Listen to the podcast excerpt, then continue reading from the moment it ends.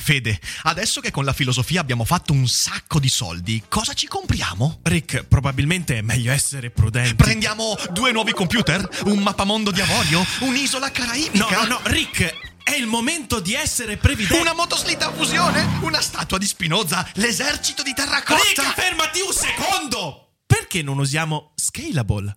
Scalable è l'app perfetta per chi vuol conoscere il mondo degli investimenti. Attenzione, investimenti pensati col cervello, non scelte di pancia. Scalable ti mette a disposizione gli strumenti essenziali per costruire una cultura del risparmio, ETF, piani di accumulo, accantonamenti a lungo termine per pensare oggi a quel che potrai fare domani. Scalable è un servizio sicuro e regolamentato con oltre 600.000 clienti e che ti aiuta a comprendere come funziona la finanza usando la testa. E sai qual è il bello? Con Scalable puoi iniziare a investire con solo un euro. Trovi tutti i dettagli in descrizione. Quindi, niente motoslitta a fusione? Tra qualche anno, Rick, quando Scalable ci avrà aiutato a far crescere i nostri risparmi.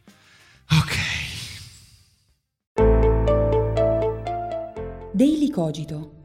Svegliarsi per pensare oppure pensare per svegliarsi. Ogni mattina, dal lunedì al venerdì, con Ric Dufer.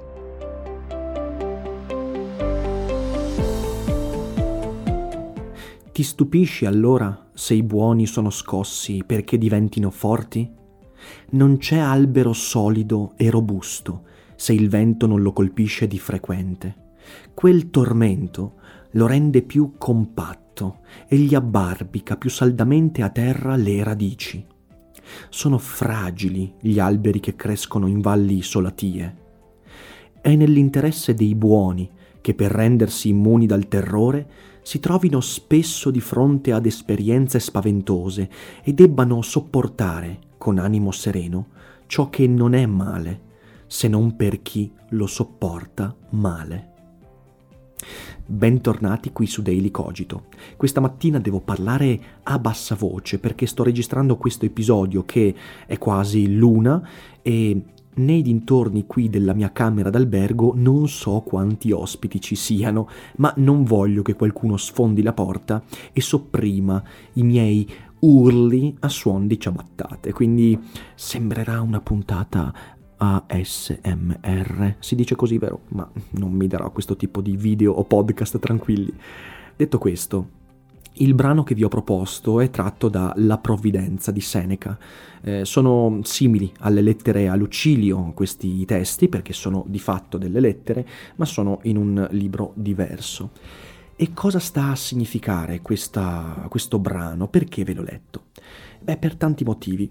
Uno perché è un brano di una bellezza stordente, stilisticamente è di un equilibrio linguistico che, che mi stordisce, soprattutto il finale, vi ripeto questa frase che come dire, ha un equilibrio veramente che, che, che ti lascia atterrito. Dice, è nell'interesse dei buoni che per rendersi immuni dal terrore si trovino spesso di fronte ad esperienze spaventose e debbano sopportare con animo sereno ciò che non è male se non per chi lo sopporta male.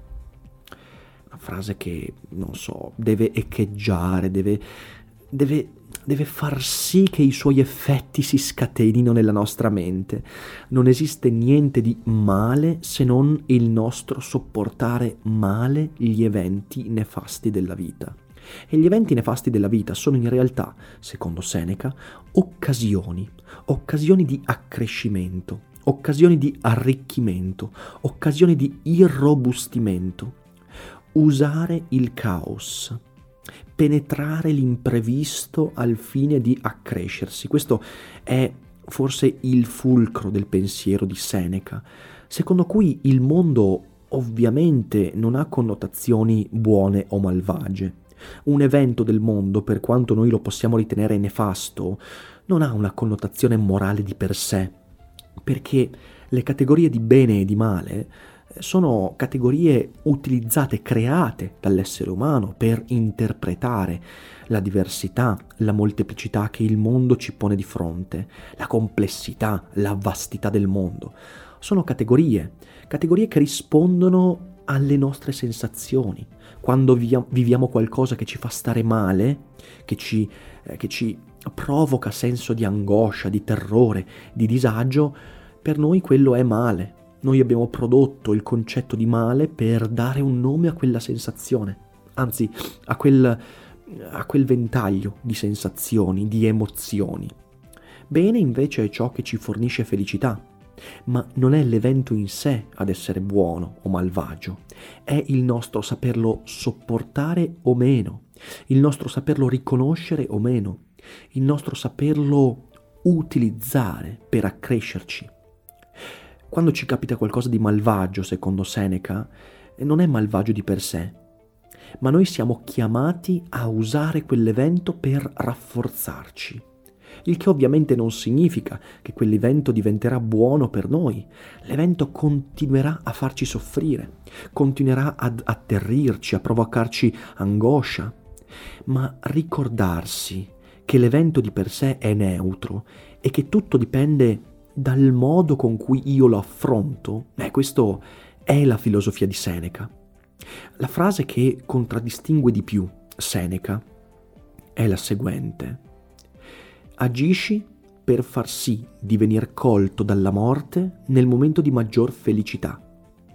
Ed è una frase molto correlata a quello che vi ho letto all'inizio di questo podcast, perché come faccio a far sì che la morte, ovvero qualcosa di cui non ho idea di quando avverrà, possa cogliermi nel momento di maggior felicità? Beh, la risposta in realtà è semplice e al tempo stesso la più complessa del mondo devo essere sempre massimamente felice. Ma attenzione, non una felicità fittizia, non un sorriso eh, posto a finzione, a maschera. No, Seneca intende la felicità. Ogni momento della mia vita deve essere teso a fare ciò che mi rende felice. Poi ovvio non ci riuscirò sempre, anche perché la vita è molto complessa e mi porrà di fronte una montagna di momenti in cui eh, non basterà la forza di volontà per essere felice.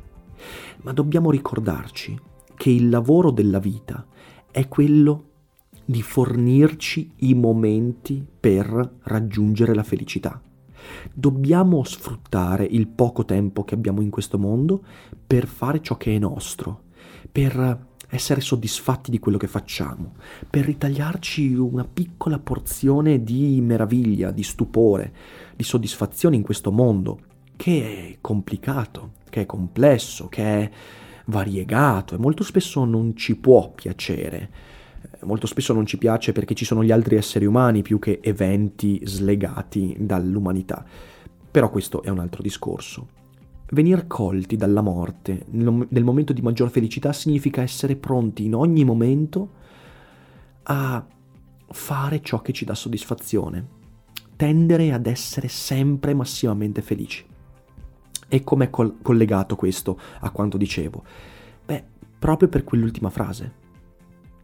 Siamo di fronte ad esperienze spaventose e io le devo sopportare con animo sereno ciò che non è un male, se non per chi lo sopporta male. Felice sarà colui che riuscirà a sopportare bene ciò che per tutti gli altri è un male. Cioè sopportare bene ciò che per gli altri è un male significa usare l'avversità, usare l'imprevisto, usare anche la catastrofe per accrescersi, per arricchirsi di qualcosa, per diventare migliori. So che questo può sembrare un discorso un po' astratto, ma questo è poi il tema che ci guiderà nella settimana prossima, in cui vorrei parlare di nuovo per una settimana di stoicismo, puntando molto l'attenzione su Seneca. Quindi, se l'episodio di oggi vi è sembrato un po' strano, eh, sia per il mio tono di voce che per la tematica apparentemente un po' astratta, beh, abbiate pazienza fino a lunedì, quando cercheremo di penetrare un po' più a fondo in questi concetti leggendo altri brani di Seneca, che è tutt'altro che astratto, è molto pratico, molto concreto. Io con questo concludo, anche perché, ripeto, sono stanco morto. Oggi ho fatto... ho praticamente fatto sei ore di conferenza fra mattino e pomeriggio qui ad Enna. È stata un'esperienza meravigliosa. Io amo questa cittadina, così come amo la Sicilia e non vedo l'ora di tornarci. Volevo ringraziare tutti quelli che hanno partecipato ai vari laboratori, alle varie conferenze e anche a quelli che hanno così tanto bellissimamente accolto me, le mie idee, i miei discorsi in questa gita fuori porta e siete meravigliosi davvero e ovviamente non vedo l'ora di incontrare anche tutti voi sparsi in altri luoghi d'Italia. Eh, vi ricordo che il primo dicembre, per esempio, sarò ad Altamura, in provincia di Bari, per il Liber Festival. Sul mio sito riccardodalferro.com troverete tutti gli eventi aggiornati eh, di volta in volta. E mm, quindi questo episodio dura un po' meno del solito perché veramente sono cotto. E io cosa posso fare? Beh, vi auguro un buon fine settimana, che sia un fine settimana sereno io farò un fine settimana a verdure e brodini perché in questi giorni ho mangiato come una bestia, ma qui in Sicilia la cucina non perdona. E va bene così. Io vi ringrazio per tutti i messaggi, tutto l'affetto che continuamente mi inviate tramite messaggi, mail, commenti eh, su, su tutti i social network. Siete il mio carburante e sono felice di fare quello che faccio perché siamo una community pazzesca, davvero. Detto questo io vado a morire a letto per poche ore perché rendetevi conto che io domani avrò un autobus, anzi fra 5 ore avrò un autobus che mi porterà all'aeroporto alle 6 e un quarto, prenderò l'autobus per andare all'aeroporto di Catania, quindi sarà una nottata interessante e molto breve e poi tornerò a Vicenza. E mm, basta, penso di aver detto tutto, quindi di nuovo buon fine settimana, vi abbraccio tutti e non dimenticate che non è tutta noia ciò che pensa.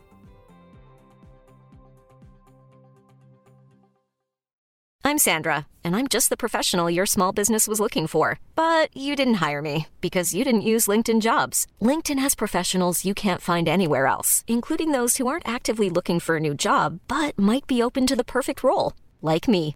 In a given month, over 70% of LinkedIn users don't visit other leading job sites. So if you're not looking on LinkedIn, you'll miss out on great candidates like Sandra. Start hiring professionals like a professional. Post your free job on linkedin.com/people today.